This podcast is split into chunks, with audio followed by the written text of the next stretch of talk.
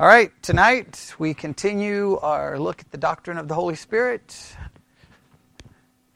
Hopefully, it will be helpful, beneficial. Uh, for those listening online for the Bible study exercise, um, I said, I think the curriculum, see, I think the curriculum for this coming week, I think, is the one that's a special focus or no, it, I believe it is. I'd have to look. Um, you can skip that one. Just focus on the, the curriculum just for the doctrine of the Holy Spirit to look and read that. You can skip the special focus um, part of the curriculum because it's about Independence Day. And um, yeah, you can, I guess you can look at it if you want, but it has nothing to do with our current study. So just uh, focus on the ones about the doctrine of the Holy Spirit, and then obviously keep working on the topical method. And for us tonight, we go back to what we were working on this morning, which we are looking at the various ministries of the Holy Spirit. Which ones did we cover this morning? Number one, the ministry concerning the universe. Number two, the scriptures. And what three things have we talked about in regards to his ministry uh, to the scriptures? We've talked about revelation, inspiration, and illumination. Now, we haven't started looking at scriptures proving anything about revelation or inspiration or illumination yet, but we're trying to understand the concept. And now we did look at an article that gave some scriptures trying to prove their concept of illumination, and we called much of it into question. And the reason we called it into question is not because we don't want it to be true, not that we don't desire it to be true, not that probably everyone in this room believed it to be true at some point in their Christian life, but at some point you just have to realize what you're claiming is not what you're actually experiencing, and what we're claiming would change the entire face of Christianity dramatically because, well, we would all be given the same information and come to the same conclusions. But we had to stop this morning and because I said uh, I said that there were some more scriptures that they were going to give. So I'm not going to go back to everything we've covered this morning. It's all there online. They everybody can listen. Here we go.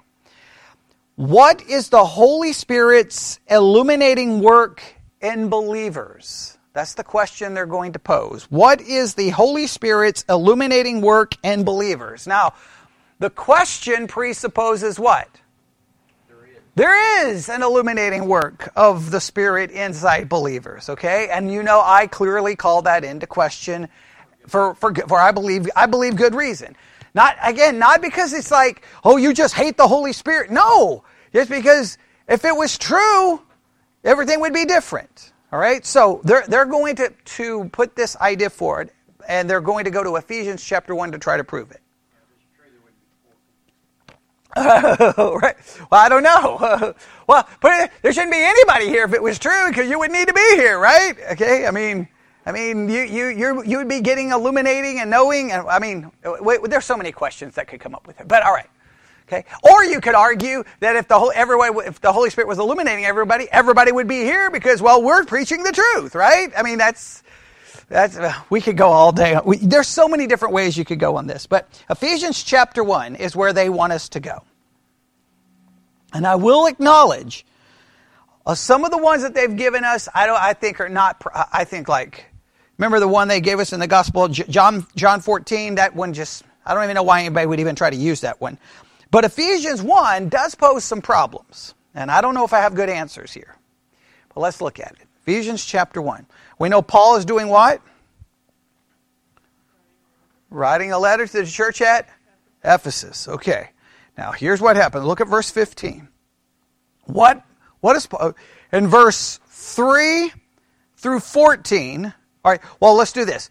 In Ephesians chapter 1, verses 1 through 2, what does he do in verses 1 through 2? You have the greeting. I think everyone can agree. All right? Now, you don't have to, I'm not asking for an outline here. I'm just asking you to look at verse 3 through 14. And basically, what is he trying to do in verses 3 through 14? What is he trying to do in those uh, verses? 3 through 14. You don't have to give it some clever title, just a basic summary of what he's trying to do.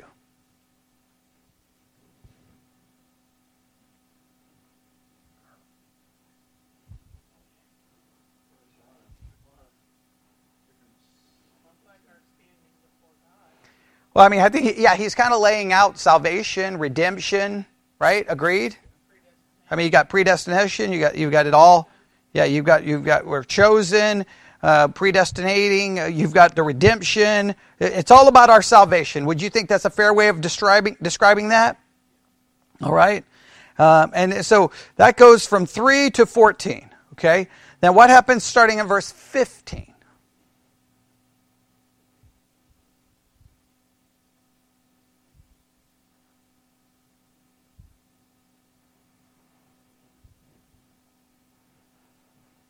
What does he start doing in verse 15?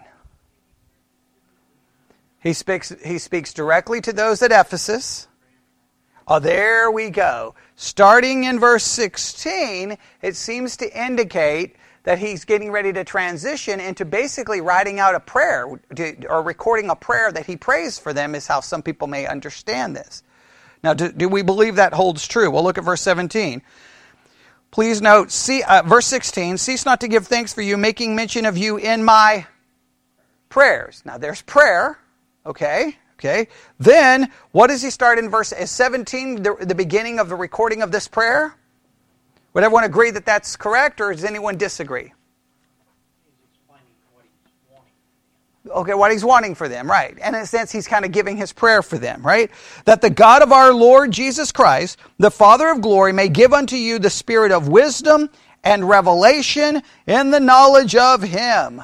Now you can see why people like that, can't you?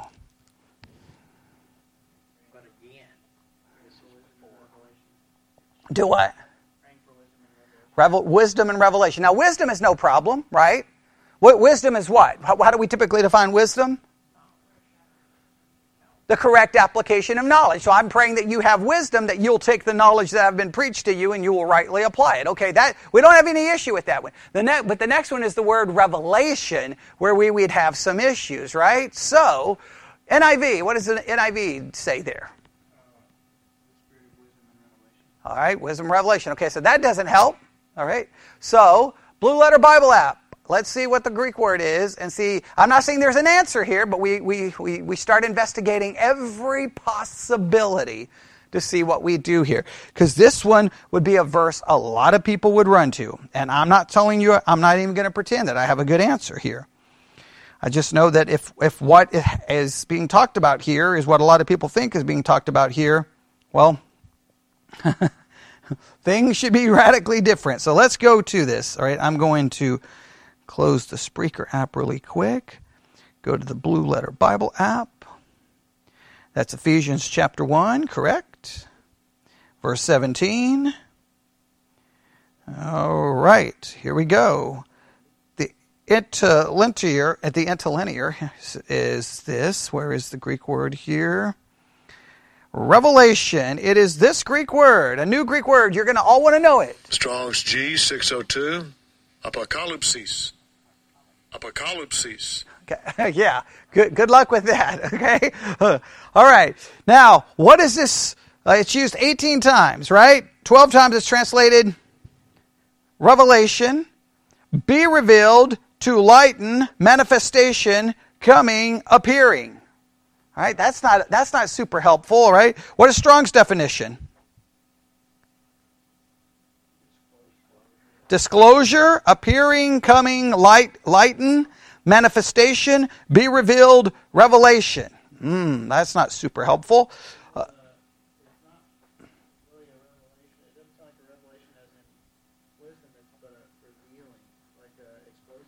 yeah, yeah, uh, uh, yeah, right. Which would go right into what a lot of people would, would say that is happening today. Now we have the outline of biblical usage, laying bare, making naked, a disclosure of truth, instruction concerning things before unknown. Oh, that really goes to, to actual revelation. Used of events by which things or states or persons hitherto withdrawn from view are made visible to all. Manifestation, appearance. Wow. Okay, now let's think this through. Paul's praying for the people at Ephesus, and he's praying that that the spirit of wisdom and revelation in the knowledge of Him. Okay, so that the God of our Lord Jesus Christ, the Father of glory, may give unto you the spirit of wisdom and revelation in the knowledge of Him. What do you, what do you, what, what are some possible ways to understand this?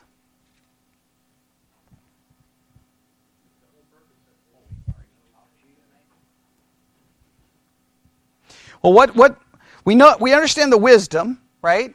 So a correct application of knowledge. But what what does this revelation seems to be connected to? What do you do you think the text do you think textually that this revelation is there's a specific is there, it's restricted to something? All right, knowing Christ. Does everyone agree with that? I, am waiting for the Pope. I'm waiting for our Pope to answer, okay? I need a dogmatic, okay, we're going to have the Council of Ovalo, okay, in 2022. And the, and the decree of the Council of Ovalo is that this is It's about the knowledge of Him. So, he is praying that the God of our Lord Jesus Christ, the Father of glory, may give unto them at, at Ephesus the spirit of wisdom and revelation in the knowledge of Him. That somehow there is wisdom and revelation about whom? Christ. All right? Okay? Or you could say God or the Trinity. All right? Now, go ahead.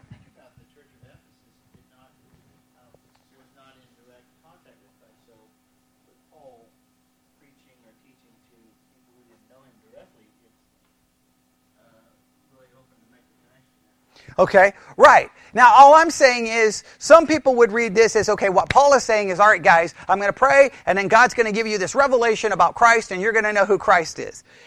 Okay, uh, or the Spirit, or the Spirit's going to do this, all right? And I understand that that sounds very much like what a lot of Christians would say, and I, and I, I'm, look, I'm going to be the first to acknowledge that I, I would, I would love for this verse to mean whatever one appears to think that it means, right? So, in other words, I see someone like Bobby. I'm like, okay, Bobby, I'm going to pray that the Spirit's going to open your eyes and give you revelation of God, all right? But again, first of all, they're saying, the article saying this is what God does inside believers. So, this would go beyond. Now, remember, he's praying for those at Ephesus, correct? So this would go beyond just giving them knowledge like they come to a saving knowledge of Jesus Christ. This would be praying for some kind of knowledge or revelation that would go beyond just the saving knowledge because this is something that's supposed to be happening in the life of a believer. Correct? Now, I'm just going to throw a thought out. Okay? Paul is praying for them that they that the Spirit will give them this revelation, and they are. But what are they recipients of as a church? They're, they are uh, recipients of a letter written by an apostle under the inspiration of God. So, does that somehow fulfill this? I don't know. I'm not saying it's perfect, but I don't, I don't know what you do with this. The problem is the text doesn't explain enough to us. This is what the article does. This is what the article does. I'll, I'll, I'll let you listen to what they say, and you can say, okay, I can agree with that or disagree with this. This is what they say. What is, what is the Holy Spirit's illuminating work in believers? Ephesians 1 17 through 18 tells us that the Spirit gives wisdom and revelation concerning Jesus Christ, so they do restrict it to concerning Jesus Christ, and opens the eyes of understanding so we can know God's purpose in our life. They just kind of jumped a little bit, didn't they? What does verse 18 say?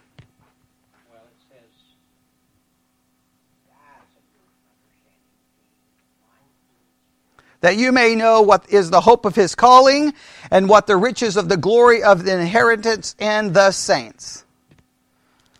I, I, do you get purpose from that? I, I don't know. Maybe you could argue some there. All right, maybe you could maybe you could make an argument there.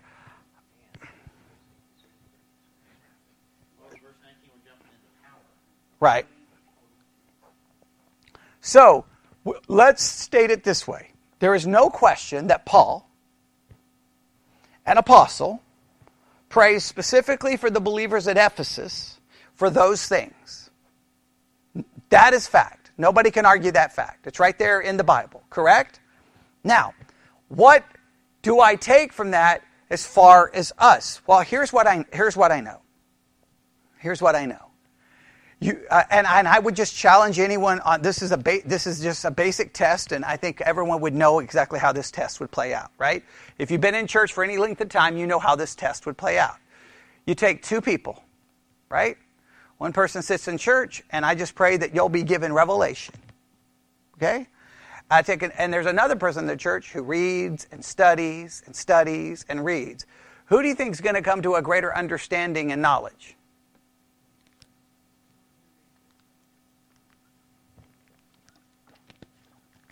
I mean, that's just a fact. There's no way to get around that. So then you would say, okay, okay, well, you pray, but God's going to give them a revelation and knowledge through Scripture. Okay? Is God not going to give that revelation and knowledge through Scripture unless you pray? Or is God going to give that revelation and knowledge through Scripture because, well, that's what Scripture is designed to do? So I, you see, you see my problem here? Right? Because we take this as here's what you have to do. You pray. You, you know, all you have to do is the Holy. I mean, the way they're taking it, the Holy Spirit's there. And this is his work in every believer to give us this greater understanding and to give us this greater knowledge. Well, let me uh, just, I mean, this is some important questions. If that is the case, then why in 2,000 years of church history we've had so many, remember all the Christological uh, fights that happened over the nature of Christ, the fight over the hypostatic union. We've had some. So then, so then, guess what you start doing? Well, then that person wasn't saved. That, then you start that whole thing that everyone was saved, but of course you you're saved, and of course you have the Holy Spirit. I, I don't know how to process this. I really don't. I know this. I can, you know, I can process it in this way. It's a historical fact that Paul prayed for the people at Ephesus. I, I, can, I, can, I, can, I can absolutely say that with dogmatic certainty because it's right here. I do know that they had an apostle writing to them, and I do know they were the recipients of the inspired Word of God. And I do know apostles were around giving information and revelation. I do know that. What to do? Let's see where else they go with this, all right? So you can just put Ephesians 1, 17 through 18 and see what you want to do with it, but we'll, we'll, we'll, we'll have to think about it some more. Here we go. They jump to 1 Corinthians chapter 2. 1 Corinthians chapter 2. Oh, they, they, they just wanted 17 and 18 because they just wanted this, the idea of revelation, that idea of knowledge. That, that's what they wanted to focus on, okay? But so, 2 Corinthians. Now, what happens here? Ephesians 1 17 through 18, I will acknowledge, places some problem on my position. I will acknowledge that. But my thing is, even though it may cause me problems, I don't know how that practically plays out Monday, Tuesday, Wednesday, Thursday, Friday, Saturday in any meaningful way. All right? Now, go to, uh, I'm sorry, I said 2 Corinthians, 1 Corinthians, I apologize. 1 Corinthians chapter 2. 1 Corinthians chapter 2. Paul's writing to the church at Corinth. All right? What does he say to them starting in verse 10? 1 Corinthians chapter 2 verse 10 But God hath revealed them unto us by his spirit for the spirit searcheth all things yea the deep things of God For what man knoweth the things of a man save the spirit of man which is in him even so the things of God knoweth no man but the spirit of God Verse 12 Now we have received not the Spirit of the world, but the Spirit which is of God, that we might know the things that are freely given to us of God. And then they read verse 13, or, or they cite verse 13, which things also we speak, not in the words which man's wisdom teacheth, but which the Holy Ghost teacheth, comparing spiritual things with spiritual. All right, now, a couple of things. We got to establish. We know who's talking. Who's talking? Paul. Now, who is Paul speaking of?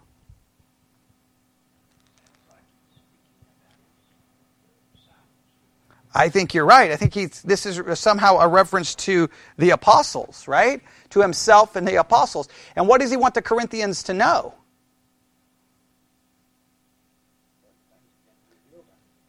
Certain things have been revealed unto them. And do, we don't have any problems with that, right? Because Paul's writing what here? An inspired letter. Paul, what? Things were revealed to Paul, right? Remember, he was taught by Christ. Right? Remember, he was off in the desert. He was he. So Paul, and Christ appeared to him on the road to Damascus. Right? Yes. Okay. So clearly, Paul was revealed. So let's go through this again and read it that way. All right. But God hath revealed them unto us by his Spirit, for the Spirit searcheth all things, yea, the deeper things. I think that's referring to the apostles, Paul and the apostles. For what man knoweth the things of a man save the spirit of man which is in him? Even the, so the things of God knoweth no man, even so the things of God knoweth no man, but the spirit of God. Now we receive not the spirit of the world, but the spirit which is of God, that, that we might know the things that are freely given to us of God. Which things also we speak, not in the words which man's wisdom teacheth, but which the Holy Ghost teacheth, comparing spiritual things with spiritual. Okay? I think that's referencing to the apostles and how God was revealing things to the apostles, and Paul is now speaking with apostolic authority to the church at Corinth. Now, what a lot of people will go to is run to that verse uh, 13, but which the Holy Ghost teacheth, comparing spiritual things with spiritual. And then they say, first of all, they try to derive a hermeneutic from that and going, this teaches you that compare Scripture with Scripture. But, okay, you, you, if you can try to derive that art, that concept from there, but they focus on the fact that the Holy Spirit does the teaching. Now, again, if the Holy Spirit's the one doing our, the teaching, what should be the end result for every believer? Same teaching, same truth, same doctrine. We have the same teacher. Uh, I mean, and it doesn't work that way. So, the Holy Spirit, we do know, taught whom? The disciples. He led them into all truth. He revealed all truth to them so that they could ultimately produce what? Scripture, which we know to be infallible, inerrant, right? Inspired Word of God. So I, I, that I don't, I don't. Again, everyone will take that and want to apply it to us. Apply it to us. I would love to apply it to us. It preaches good if I apply it to us, right? But I can preach that all day. The Holy Spirit is teaching all of you. And then five minutes later, we're in a disagreement. And I'm like, so then what just happened? Yeah, well, then we start pointing that people are not. I mean, that's where that's where it leads to. It leads to that because you. I see that all the time. If someone believes something or says, nobody with the Spirit could believe that. I'm like, okay, yeah, but but what you believe is from the Spirit.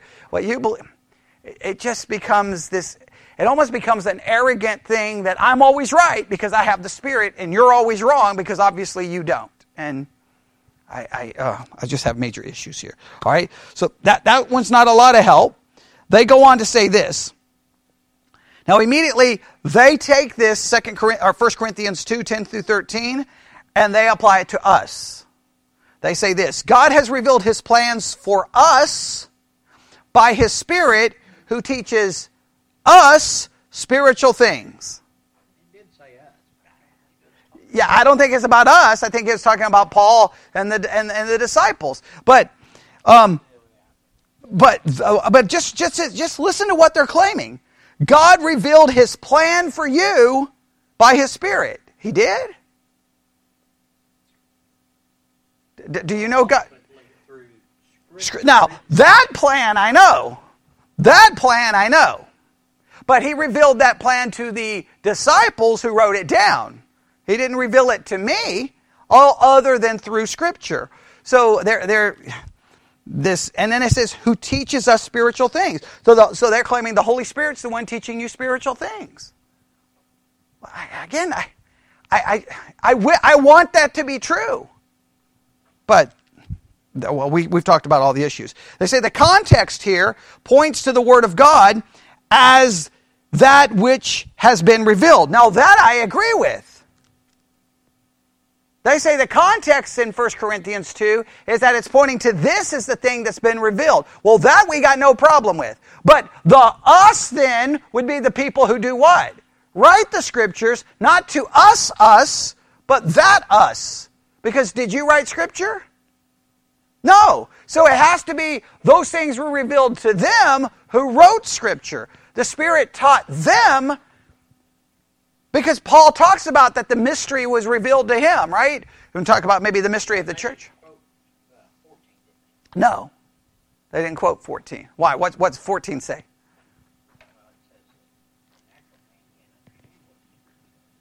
Right. And which is what most Christians run to to say, see, the natural man can't understand the Bible. Okay, which again just becomes so so problematic. But at least they acknowledge this article at least acknowledge the thing that was revealed was this was the Bible. And I got no problem with that. God revealed things to certain people and then through the process of inspiration took that revelation, put it in through inspiration to give me God's word, and then God's word gives me the Spirit's quote unquote plan and teaches me through this. Not some special supernatural work, it's through the, the Word and me reading it and studying it. So, yeah, right, yeah, not, nothing, no special something. All right, they, they go on to say this. Um, the Spirit of God will always point us to the Word of God for our instruction. Okay. This gets so confusing. So the Spirit of God is going to point me to His Word for instruction. So then He's not the one doing the instructing. He would be the one pointing me to the, so this would be the instructing. So then He's not teaching me. The Scriptures are teaching me. The Scripture, the Spirit taught the original authors. And then that information comes here and then I learn it. So on one hand, they kind of no, the Holy Spirit's teaching you, and then they're like, no, no, no. He, he points you to the Bible to be taught. Okay, well, right, let, us see where else they go with this. This is, this is just hard to even follow, all right? As Jesus told his disciples, John 16, 12 through 15, the Spirit simply repeats what the Father and the Son had already said. Rep- this repetition helps us remember and fully hear what God has already told us. Sometimes we have to hear things several times before we actually hear them. This is where the Spirit comes in. So now, that's now they're going back to the idea that the, the Holy Spirit keeps repeating things to us. Well, now that's not Him giving me this. That's Him now speaking apart from it. This, this is all over the place. I don't even know how to even process this. I, I, here's here's going to be my the way I'm going to continue. Here's the process I'm going to give you, and if you can you can reject it all you want. Let me go through it again. God revealed things before the completion of the canon in so many different ways. Can we agree? Yes. All right. Then He revealed things specifically to specific people for the purpose of the Bible.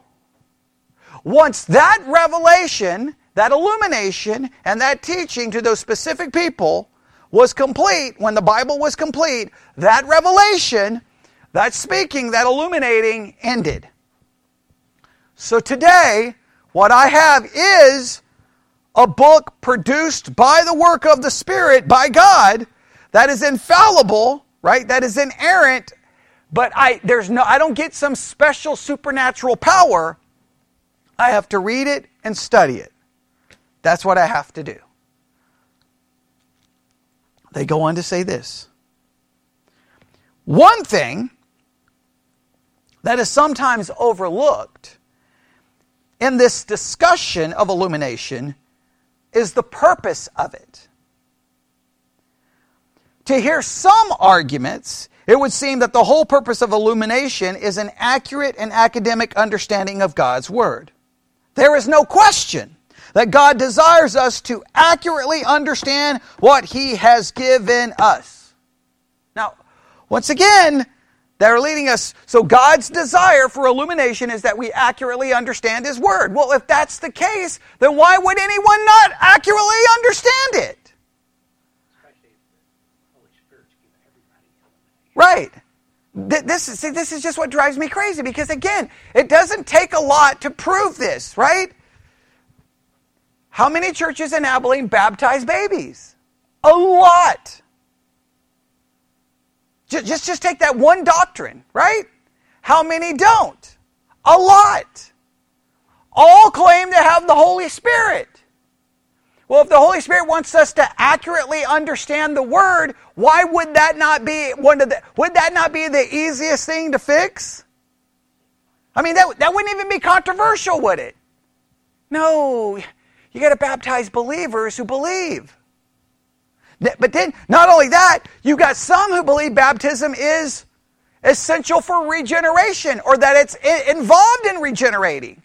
Others do not. Right? So, so that could that not be fixed? And like, I'm not even getting into any controversial doctrines. I'm getting into something very basic to Christianity baptism. I mean, how basic can you get? That's pretty basic, yes? Now, if, if, if you're going to tell me that one of the purposes, now, they're getting ready to downplay that. But they at least acknowledge, well, of course, God wants you to accurately interpret His Word.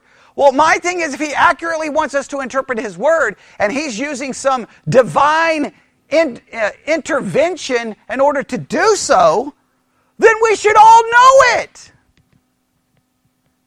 So, this, I, this just drives me. But they're going to down. I think they're getting ready to downplay. So let's see what, that, what they're going to say. All right.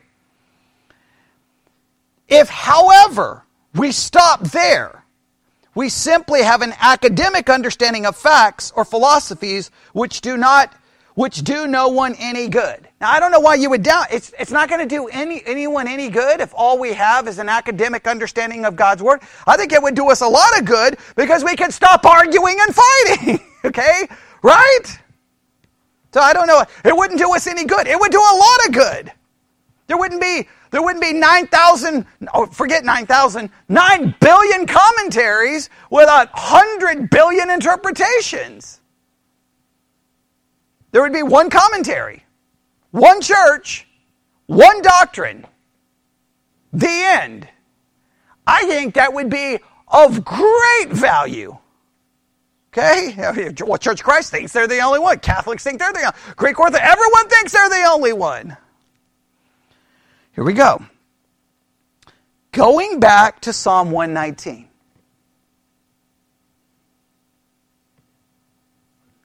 Yeah, Psalm 119.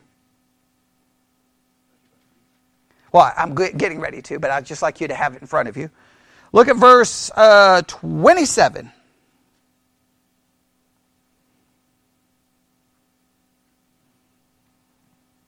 Okay? What, what do you find in Psalm 119, verse 27?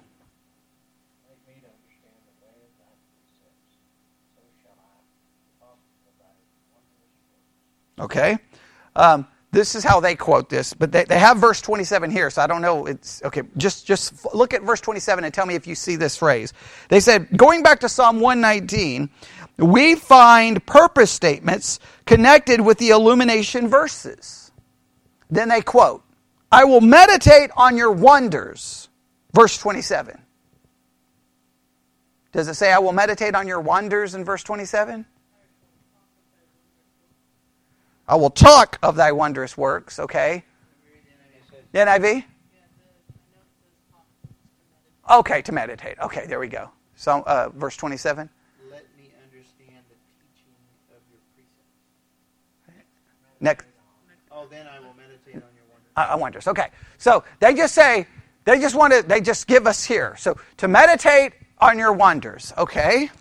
All right you think they would quote some of the rest of that verse, you would think, but okay, they, they leave that out. Then they quote this I will keep your law and obey it with all my heart. Look at verse 34.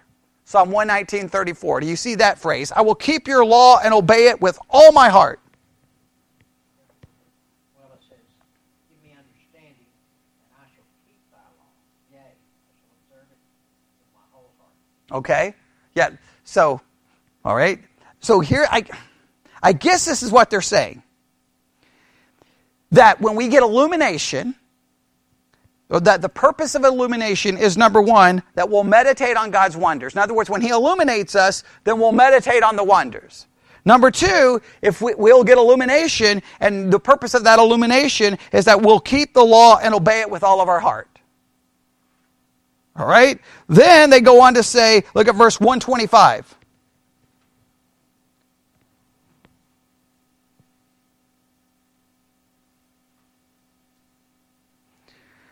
Do you, read a, do you read a phrase that says something like this, that I may understand your statutes? Do you read a phrase like that in verse 125? Okay? That I may know your testimonies, may understand. So here's their claim. Are you ready? God gives you illumination. When you get illumination, the purpose of it is that you can meditate on God's wonders. God gives you illumination so that you will obey the law with all your heart. God gives you illumination that you will understand his statutes. Verse 144.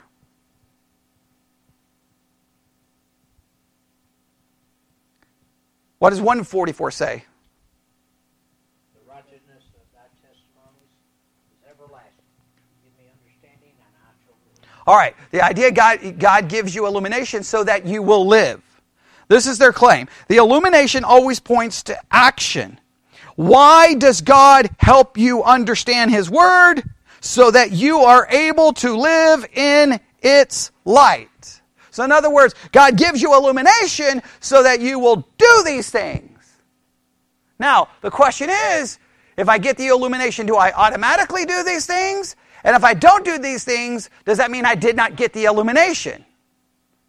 Right? Does illumination guarantee action? I think we would all agree that that's not the case, right? Because even people who claim that the Spirit's teaching and leading them don't always obey and don't always do the things that we just mentioned, correct? So it's not a guarantee. So I don't know. I, I don't even know how that's supposed to work, but okay. But note, note what they're getting ready to do here. This is very interesting. Go to 1 John. I know I get nervous when anyone goes to 1 John.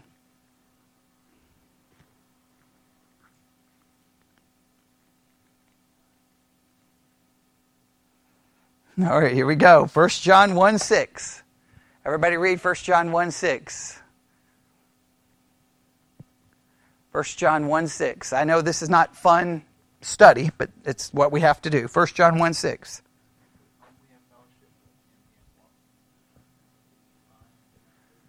Ooh, here we go. You go to 1 John. You know what they're getting ready to claim, right? Here's where they're getting ready to say. I'm going to I'm going to read their paraphrase, right? Here's their paraphrase. If we say we have been enlightened but still walk in the dark, we lie about understanding God's word.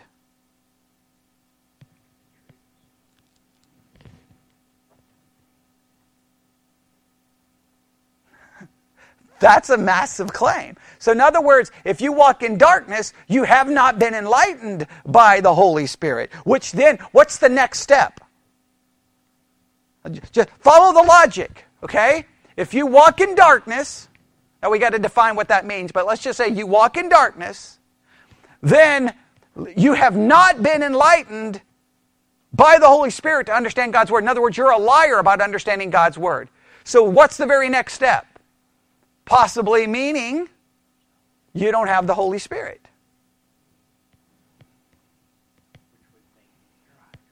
You're not saved. That, that, that's the logical progression of thought. And this is, you see this in the minds of so many. Look at that person. There's no way they can be saved. Look at that person. No way. They, look at that. No, can't be saved, can't be saved. And they just are around telling everyone they can't be saved. And in many cases, it's just because they believe something different than them. Well, based off what? Supposedly their enlightenment. But what but that person over there is claiming that they're enlightened and you don't know what you're talking about. So whose enlightenment is right? Okay, right. It, it, becomes majorly problematic. But that's weird. That, that's just dangerous when you go there. They say this the Spirit of God, who enlightens us to hear and understand God's Word, then takes that knowledge and guides us in living it. So not only does supposedly God gives me an understanding of it, He then guides me to live it. So if I'm not living it, then that means I don't have the Holy Spirit. Basically, you're saying you're not saved. So if you don't understand it and you're not living it, you're not saved. That's what it comes down to. Now, First of all, how much understanding do I have to have to prove that I have the Holy Spirit? These are just, uh, these are just good questions. So let's just ask the questions to this entire understand this whole thing, right? All right. The Spirit gives the illumination, right? And if I don't have enough enlightenment, enough understanding, then I, it's going to call into question that I don't have the Spirit. So then what would be the logical question? How much understanding must I have to prove I have the Holy Spirit? What if your understanding is a Pelagian view of man's sinful nature? And my view is an Augustinian one or a Reformed one. Does your, do you not have enough understanding then to be saved? They would say, well, wait, wait, wait. You, you can't have the Holy Spirit and come to the conclusion that man is totally depraved. No, no, no, no, no, no, no, no, no. That's, that's a wrong way of thinking. The Pelagian view is right. And I'd be like, no, you can't. You have to believe in total depravity. And I'm like, no, you can't believe that God chose us and elected us. We chose God. And so whose, whose understanding is right? Wait, there's people in Abilene who believe that baptizing a baby is the right understanding. I'm saying you're wrong. Is that enough understanding to still be saved? Because again, if the understanding is a direct result of the work of the Holy Spirit, what kind of understanding should we demand? Right? We're all in trouble because none of us would seem to have the right understanding. In other words, I would argue that if understanding is proof of the Spirit illuminating me, then my the proof would be a perfect understanding because it's the Spirit doing the illuminating. So therefore, my understanding should be perfect. You see where this all this all falls? Just Eh, well, any, I mean, people could argue with me, but I'm just like, it just proves that you don't have the Holy Spirit, right? You email me right now and go, I disagree. Well, great. You just proved to me you don't have the Holy Spirit because if you, if you had the same Holy Spirit, you would be illuminated to the same conclusion that I'm standing here preaching. You see how, how this just becomes a circular argument that goes nowhere? So, so first of all, according to their formula, Spirit equals understanding because the Spirit illuminates. But it goes even more. Wait, there's more. Call now. The Spirit equals guiding you into living it. So not only are you going to know it, you're going to live it. Well, then what would be the next obvious question? How much of it do you have to live in order to prove that you have the Spirit? Because I guarantee you, nobody lives this even remotely close. You can claim all day that you do, but you don't. I'll give you one scripture. Love the Lord that God with all your heart, mind, body, and soul. I guarantee you everyone has felt that multiple times this week, probably even today. Love your neighbor as yourself. Deny yourself, die to yourself. I can go on and on and on and on and on and on. You, you should say, Woe is me! Well, wait a minute. The Holy Spirit's the one it's going to help you live it. Well, and that's what Christians have been claiming for 2,000 years. Oh, I've got the Spirit. I, I, we follow God's law. And then every time you turn around, what do you see in your own life and the life of other people you know who claim to be Christians? Sin. This doesn't work. They go on to say this. Oh, that's it. That's basically the formula they ended up with. He illuminate, you have the Spirit, He illuminates, therefore you understand. If you understand, then the Spirit guides you into living it. So, what's the proof of the Spirit? Understanding and living it. What's the proof that you don't have the Spirit? Lack of understanding or lack of living it. That's I'm to you know what I'm to you know what I'm going to say? No one believes that. I don't care what they claim, they don't believe that. Because if they believe that at some point, their own, like they would have to go, man, for 10 years I believed this, and now I was wrong. How is that? Po- I didn't have the Holy Spirit.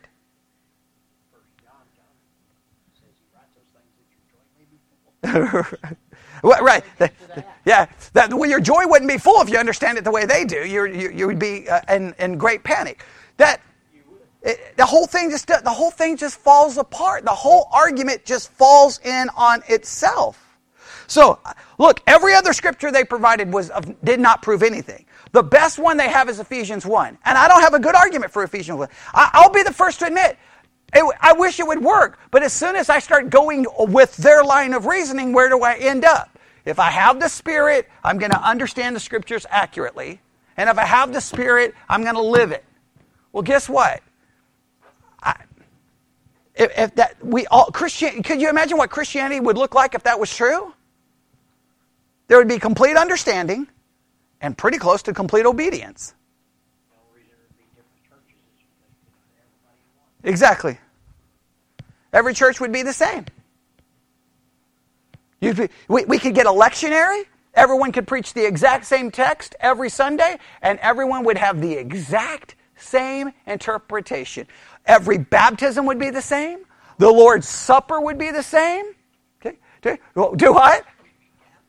We would be Catholic, right? Exactly, right? There would be like, this is every, this is what everyone does, right? But it, it doesn't work that way. I wish it did. And when I, now when I po- point these obvious things out, everyone gets mad and they get defensive. And I know why people get defensive. They're like, no, no, no, no, no, no, no, no, I'm telling you. Well, you tell me all day. But you just have to realize this minute you argue with me, you're making a claim that one that one that proves what I'm saying. We both have a different opinion. How is that possible? And the only option you have is to claim that I don't have the Holy Spirit. And my only option would be to claim you don't have the Holy Spirit. So then where do we end up? Oh, I, different churches. That's where we end up.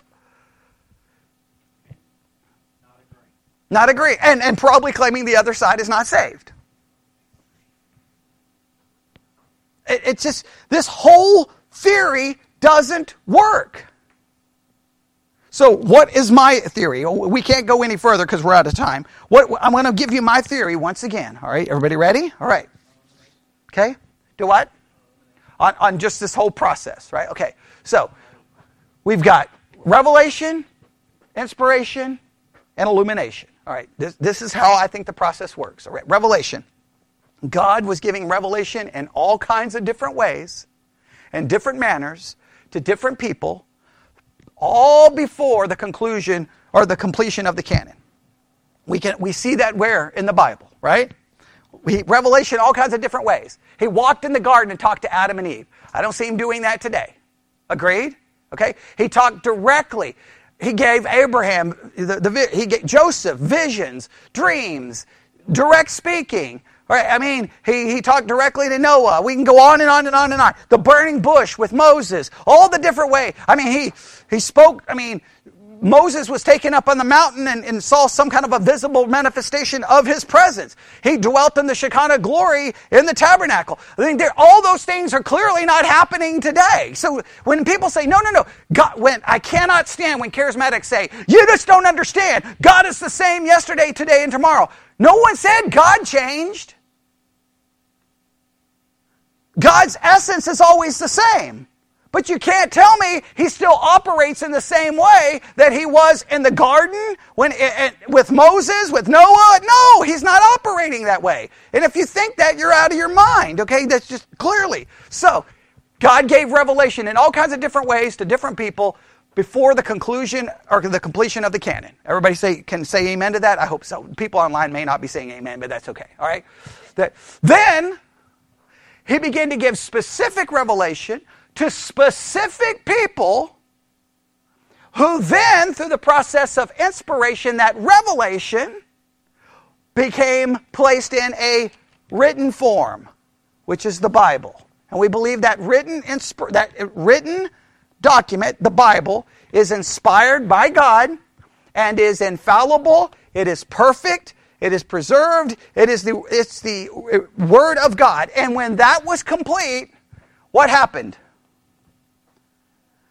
All revelation stopped. Inspiration stopped. What I, I love when charismatics say, God's the same yesterday, today, and forever. I'm like, oh, really? Is he still inspiring scripture? And they will say, no. Well, ding, ding, ding, ding, ding, inspiring? Does that give you a clue? Okay, guess what? Not only is he not inspiring scripture, he's not giving any more revelation. Oh, and guess what else he's not doing? He's not illuminating. The illuminating was back here and before the canon because if he was illuminating then once again you create this fort. You see where you end up. What you say no he's illuminating. He's guiding us. He's, he's, he's helping us understand you're going to end up into the very formula that we just gave. If you have the spirit then you're going to accurately understand god's word and you're going to live it. If that was true we would see it. It's not true we don't see it. What, what, what does the evidence prove? That it's not happening I mean, the evidence is overwhelming, even in your own life.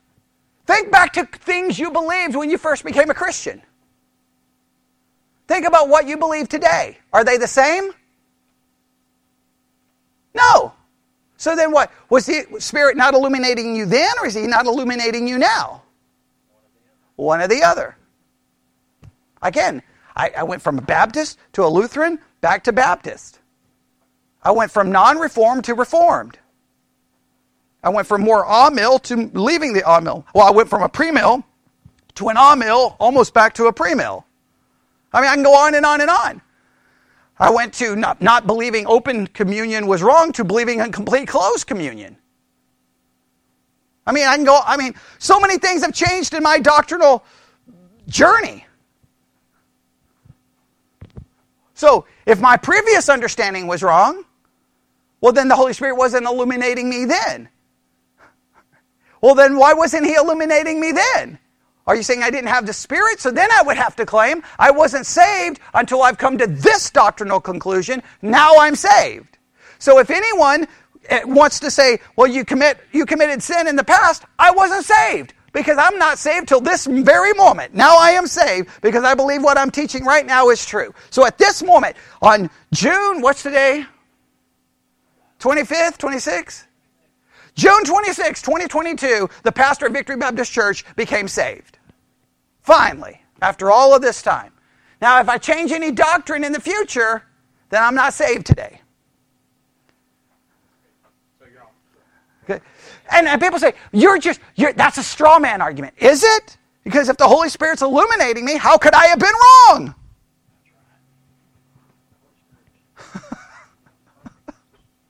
If he's the one illuminating, if he's the one guiding, then I should be right. Unless we don't believe right. Okay. Or, or, or you now you have to question the power of the Holy Spirit. Yeah, I mean, the whole thing falls apart. So I, I, that's my, my belief is God gave revelation, He gave illumination, right? He gave inspiration. All of it stopped with the completion of Scripture. And what do I have today? I have all of God's revelation have got all of God's inspiration and have all of God's illumination contained in the pages of this. And then what do I have to do? Work. Read, study, work. Using observation, interpretation, and application. And anyone disagrees, well, you're, you're, you're falling, you're, it's, it's just, it's a meaningless debate to have. It's a meaningless debate because you're claiming I'm wrong. Well, I'm claiming that what I believe came from, uh, God would have led me to this point, and you're saying, well, no, you're not listening to God. Well, you're listening to God. I mean, it's just, it's just. I, again, you tell me God's led you to that truth. I'll tell you God's led me to this truth. So then, where do we end up? You know, it's just, it's just, it's just a meaningless argument that goes nowhere. All right. Now, let me make sure there's no comments because I don't want to see comments. Probably not good. Here we go. I'm just going to tell everyone that they're all wrong and I'm right because I got I just got saved. Right? I've been illuminated. Finally, I'm finally on the right track until I study my Bible tomorrow. And then I'll probably be like, well, you know what, guys? I, I changed my mind. Okay, no comments. It's that's either a good thing or a bad thing. Okay, it's a bad thing because we probably just lost 200 subscribers. okay, okay. People like unfollow, unfollow, unfollow, unfollow, unfollow. Okay. Well, I don't know why you're listening to me anyway. If the Holy Spirit's the one teaching you, you don't need to listen to me in the first place, right? Yes, I think that would be a good. Code. Any questions? Does everybody at least understand my perspective? And please note what I said. My perspective. I don't. I'm not tell, demanding you believe whatever you want. You can believe whatever you want. I'm not even here to try to argue about it. I'm just saying this is what I believe. God, all revelation, inspiration, and illumination ceased with the completion of Scripture. And now my job is to read it and try to understand it. And that revelation, the inspiration, all of it is right here. The, the, people that wrote were illuminated. The people that wrote were led into all truth. The people who wrote were reminded of everything Jesus said so they could give us an accurate read, uh, an accurate account of what he said and did. Correct? That's what we believe, yes? Okay. I wish that there was some supernatural ability that I, that I had that could open it up and go, boom, this is what we're supposed to believe about baptism. This is what we're supposed to believe about eschatology, ecclesiology, pneumatology, soteriology, and every other ology. Problem is, 2,000 years church history shows there's nobody agrees on anything. And, ever, and whenever I say that, people are like, that's not true. And I just start naming things. I'm like, where's the agreement? Where's the agreement? Because I don't see any. In fact, usually when people are telling me, oh, people agree on more, they're, they're emailing me to disagree with me. I'm like, so you're, you're emailing me to disagree with me to prove me how much we agree. okay, like that, that doesn't, that seems like a bad way of arguing. All right, we'll stop there. Lord God, we come before you this evening.